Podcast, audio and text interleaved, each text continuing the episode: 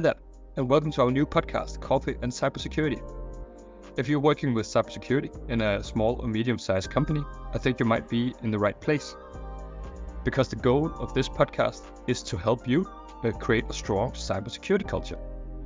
We see today that 8 out of 10 security breaches has some kind of human element in it. So it could be somebody clicking a phishing email, it could be somebody sending personal data to somebody that shouldn't have it, or something completely different.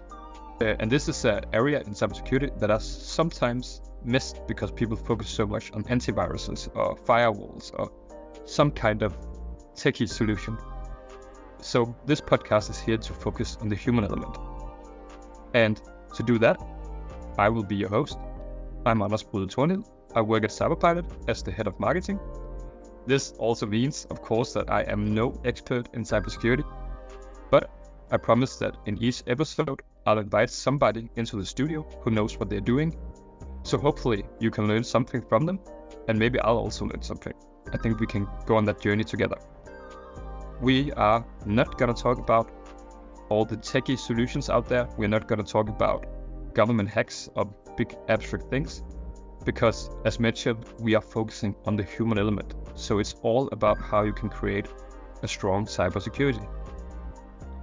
This means that we will talk about things like how to make good processes for your projects, how to use different frameworks to create better awareness, or just how to use frameworks and goal setting in general for a cybersecurity world.